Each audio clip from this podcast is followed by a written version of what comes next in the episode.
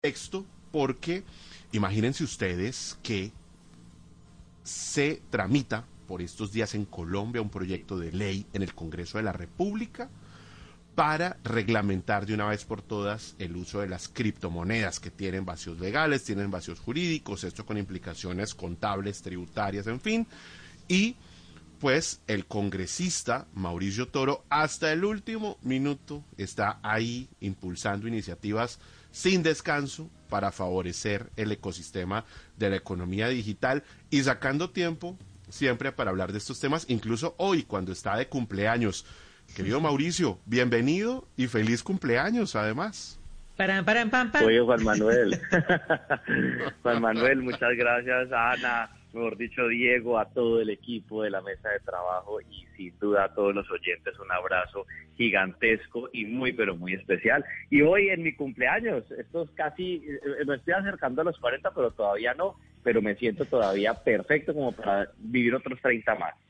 Ojo con lo que dicen. Ojo, Mauricio. ¿Ya tiene canas, canas presidenciales o no? Congresionales que son un poquito más abundantes, pero localizadas. Las presidenciales son generalizadas. Mauricio, me dicen que tiene el grupo Vallenato en silencio hasta ahora y con usted mientras atiende la entrevista.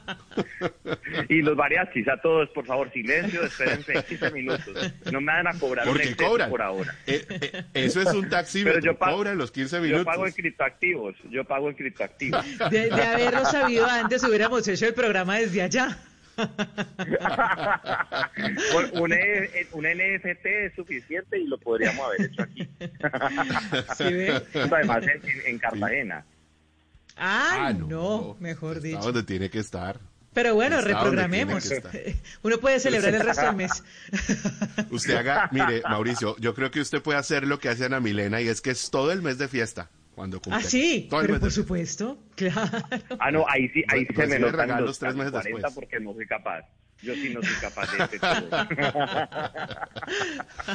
Bueno, Mauricio, pues no lo vamos a demorar para que siga usted allá con las celebraciones, como debe ser. Hablemos de este proyecto de ley eh, que busca reglamentar las transacciones con criptomonedas en Colombia. ¿En qué consiste? ¿En qué estado se encuentra?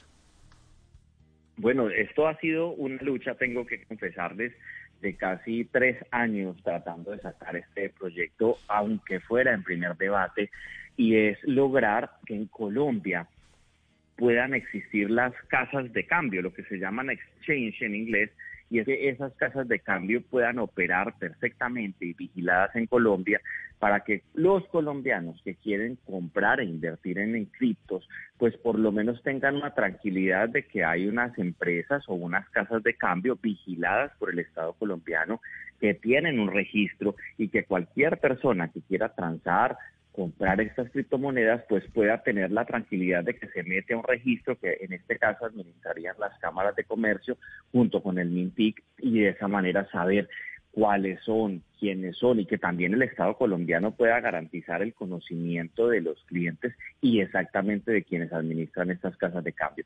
Es un proyecto sencillo para evitar sobre todo lo que nosotros estamos viendo y es que personas inescrupulosas empiezan a tumbar gente a punta de ofrecerles pirámides, es decir, rendimientos extraordinarios al favor, digamos, a raíz de la venta y compra de criptomonedas y de esa manera evitar que haya tantas tumbadas y tantas personas que pierden sus ahorros por estafas.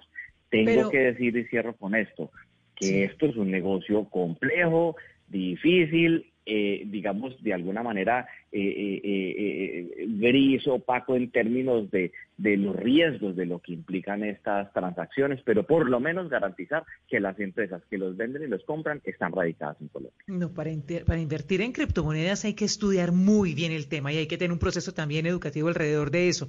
Pero antes de, ir allá, Mauricio, ya que usted está explicando justamente en qué consiste este proyecto, me queda la duda sobre algo y es que estas casas de cambio puedan ofrecer la transacción distintas, digamos, a quienes la ofrecen actualmente o que quienes la ofrecen actualmente de alguna manera estén vinculadas a las casas de cambio que ya conocemos. Es, una muy buena pregunta. Cuando yo digo que es gris opaco no es porque haya ilegalidad frente a esto, sino porque es que efectivamente operan fuera del país y no hay una claridad para las personas que hoy operan en Colombia. Entonces lo que pretendemos nosotros es que puedan crear sus empresas en Colombia y de esa manera cualquiera que las ofrezca pueda tener una filial en Colombia, porque casi todas las empresas que están ofreciendo la compra y venta de criptoactivos por una orden hace tres años de la Superintendencia de, Financiera, les cerraron los bancos sus cuentas. Hoy están ubicadas que en Delaware, que en Panamá y que en otros lugares fuera de Colombia. Lo que nosotros pretendemos es que puedan tener sus filiales aquí, operar con toda la tranquilidad en Colombia y de esa manera generar empleo, ingresos y mucha transparencia para quienes hoy las compran. Y termino con algo muy importante. Yo fui autor de el, artículo en el plan de desarrollo que es del sandbox regulatorio que la superintendencia financiera hoy tiene operando. Son 10 casas de cambio de la mano con 10 bancos nacionales están permitiendo la compra y venta de criptoactivos para pasarlos a pesos para quienes lo quieren retirar o para comprar esas criptoactivos por medio de bancos quienes quieren comprarlos por esas casas de cambio. Entonces, lo que queremos es reglamentar ese negocio y de una vez darle transparencia a los usuarios, transparencia a estas empresas que son empresas muy, pero muy claras y contundentes en cuanto a todo el tema de lavado de activos y financiación al terrorismo y abrirle la puerta a un negocio que es muy importante, lucrativo, que genera muchos impuestos y empleos en Colombia. Hoy entonces, Mauricio, si ese proyecto de ley logra llegar a buen puerto, lo que tendríamos es una, un crecimiento en el número de las plataformas en Colombia, constituidas en Colombia, bien sea extranjeras o locales, que tengan permiso del regulador y que les ofrezcan garantías a quienes invierten, porque es que aquí hay un tema que, que yo creo que es como el, el vacío o el, el, vacío, digamos, jurídico, y es que mucha gente pone sus recursos, pero como usted lo planteaba, al ser empresas constituidas en otro lugar, la gente no sabe dónde se va su dinero. Y por supuesto que es mucho más confiable cuando usted sabe que hay una compañía que está en Colombia, que tiene un regulador colombiano que se encarga de tomar decisiones y de proteger al usuario, de garantizar que lo que se publicita cumpla las expectativas, que proteja al consumidor, que en último es lo que uno quiere. ¿Es, es, ¿Es eso a lo que también apunta el proyecto? De acuerdo, estamos hablando de una cifra que no es pequeña, 100 mil millones de pesos al mes se están transando en criptoactivos en Colombia. Estamos hablando de 1.2 billones de pesos al año. Eso no es cualquier cosa. Colombia es el tercer país de América Latina que más transa en criptoactivos y el séptimo del mundo. Es decir, es un mercado interesante como digo, riesgoso, y esto lo tienen que conocer quienes invierten en eso, que deben saber que esto es una, aquí no se invierte en los negocios de los, recursos de la vida, ni la pensión, ni el patrimonio.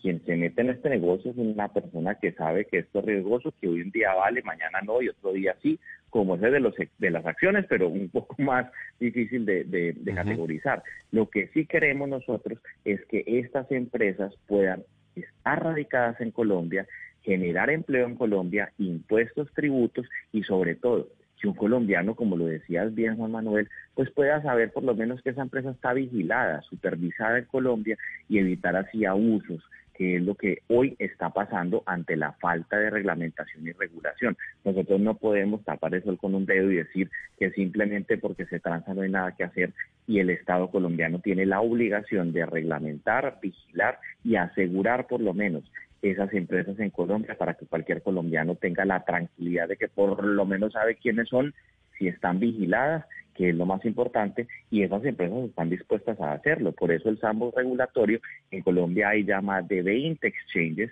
que están dispuestas a presentarle todos los papeles al gobierno nacional para poder reportar sus movimientos y así generar un poco más de tranquilidad a los usuarios y evitar estafas como se está dando hasta hoy por la falta de regulación.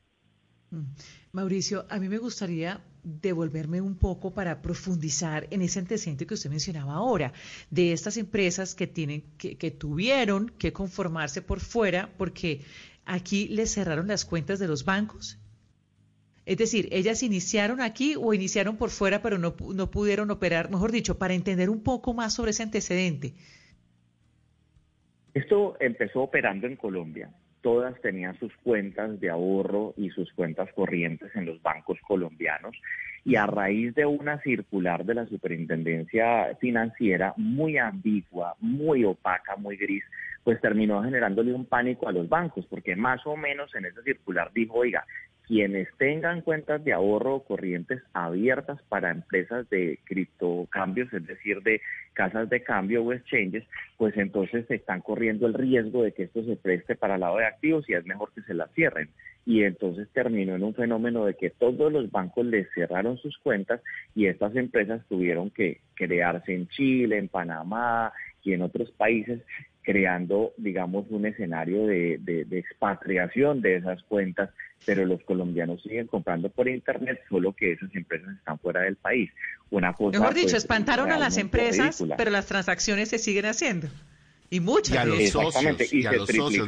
Me, escribe Mauricio, el socio de una plataforma en Colombia, que me pide no revelar su nombre, que me dice, me cerraron incluso las cuentas personales, los bancos, me cerraron las cuentas personales al ser socio de una plataforma de criptomonedas y fue un neobanco el que me permitió tener cuentas de ahorro.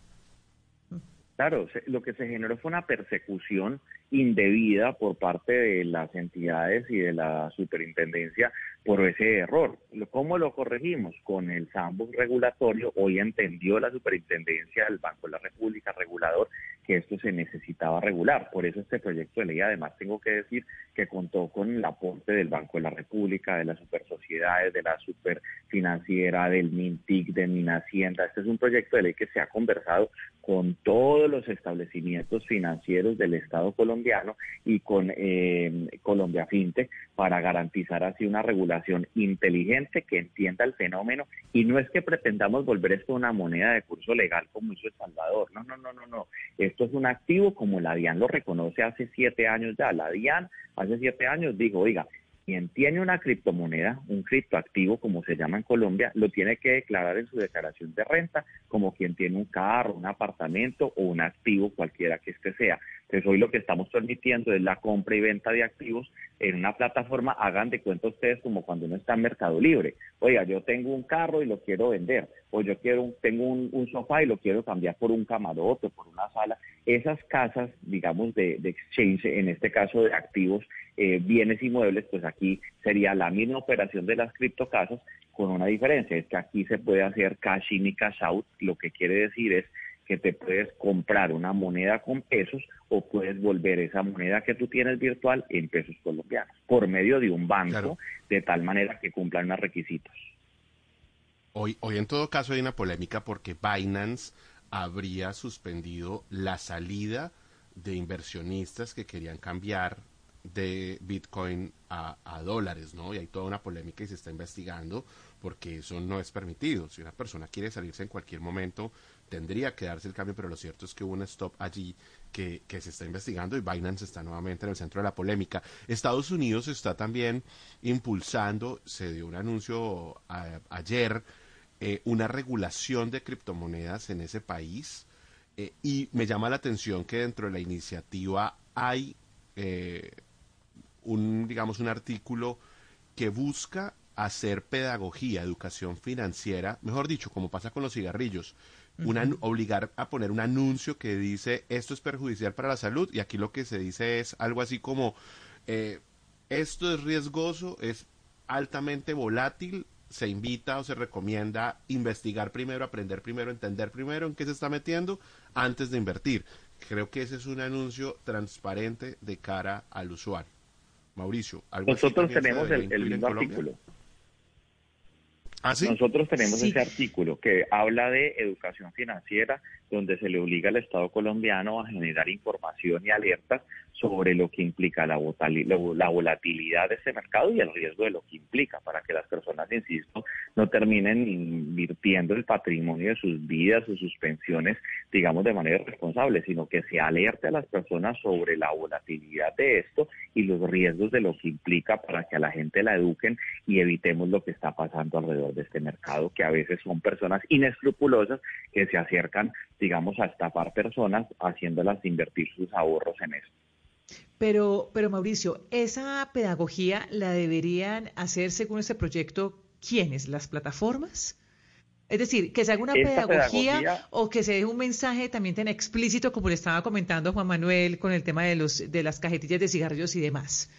¿Cuál es la intención puntual? Lo tiene, lo tiene que hacer el Estado colombiano, lo tiene que hacer el regulador. Nosotros tenemos una diferencia en este momento. Yo creo que lo debía hacer la Superintendencia de Industria y Comercio, pero la Superintendencia dice que la debe hacer la Superintendencia Financiera. Lo dejé así en el primer debate con la Superfinanciera, pero la Superfinanciera dice no, es la Superintendencia de Comercio. ¿Por qué? Porque la Industria y Comercio se encarga de regular lo que son todas estas eh, páginas o plataformas, entendiendo que esto no es una moneda de curso legal, sino un activo. Pero como sea, después de que esta discusión, quien se encargue de la vigilancia, sea la SICO, sea la superfinanciera, deberá sacar campañas para poderle garantizar información adecuada a los ciudadanos, alertas y también lo deben hacer las exchanges advirtiendo sobre el riesgo de eso. Que ojalá no nos quedemos en esa discusión, ¿no? Ah, pues, con, el Porque de pronto ahí se nos pasan los meses, y mejor dicho. pues si con comida chatarra llevo un año peleando, pues podría sacar con esto, pero espero que no. Mm. Oiga, Mauricio, finalmente este proyecto está en primer debate. ¿Qué sigue? ¿Cuáles son los tiempos, digamos? ¿Alcanzaría a tramitarse en esta legislatura? No, nosotros logramos por lo menos que termine el primer debate antes de esta legislatura, lo cual le permitiría tener vida al proyecto para la siguiente. El nuevo Congreso de la República tendría en sus manos sacar adelante los tres debates que le faltan, es decir, que podrían hacerlo de aquí a diciembre eh, de este año y así podamos tener una regulación inteligente. La superintendencia, ayer estuve precisamente reunido con ellos, el, ayer no, el viernes, eh, saca una resolución, una circular que le va a dar un poquito más de claridad a la operación de estas exchanges y vamos avanzando precisamente en regularlas, vigilarlas y permitirle más claridad a los consumidores.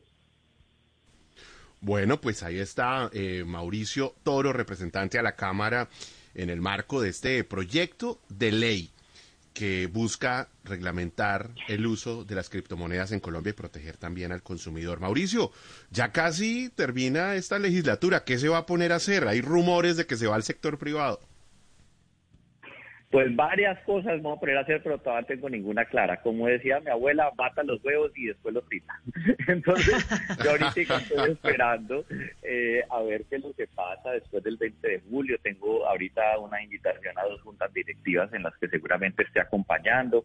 No tengo claro si mantenerme en lo público por el corto plazo. Me han hecho unas invitaciones para ser parte de unas eh, ternas o de un grupo de personas para la alcaldía de Bogotá, me han hecho unas invitaciones para trabajar en el sector privado, pero pues quiero terminar bien y salir por la puerta grande en estos meses que me faltan y, y con calma pues mirar qué puede ser mejor. Quiero seguir en el sector público eh, pero todavía no sé, que, que la, que la, dicho, que los, ¿cómo es que ah. se haga ahorita? Tire dos huevos en una coca de agua debajo de la cama y lo que salga es lo que usted tiene que hacer. Y todavía no me dijo qué es lo que tengo que hacer, como los leo.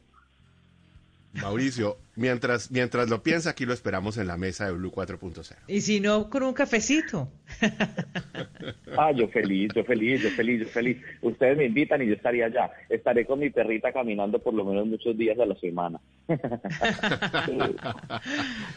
Mauricio, pues eh, la de pasar bien, un feliz cumpleaños nuevamente y gracias por acompañarnos esta noche.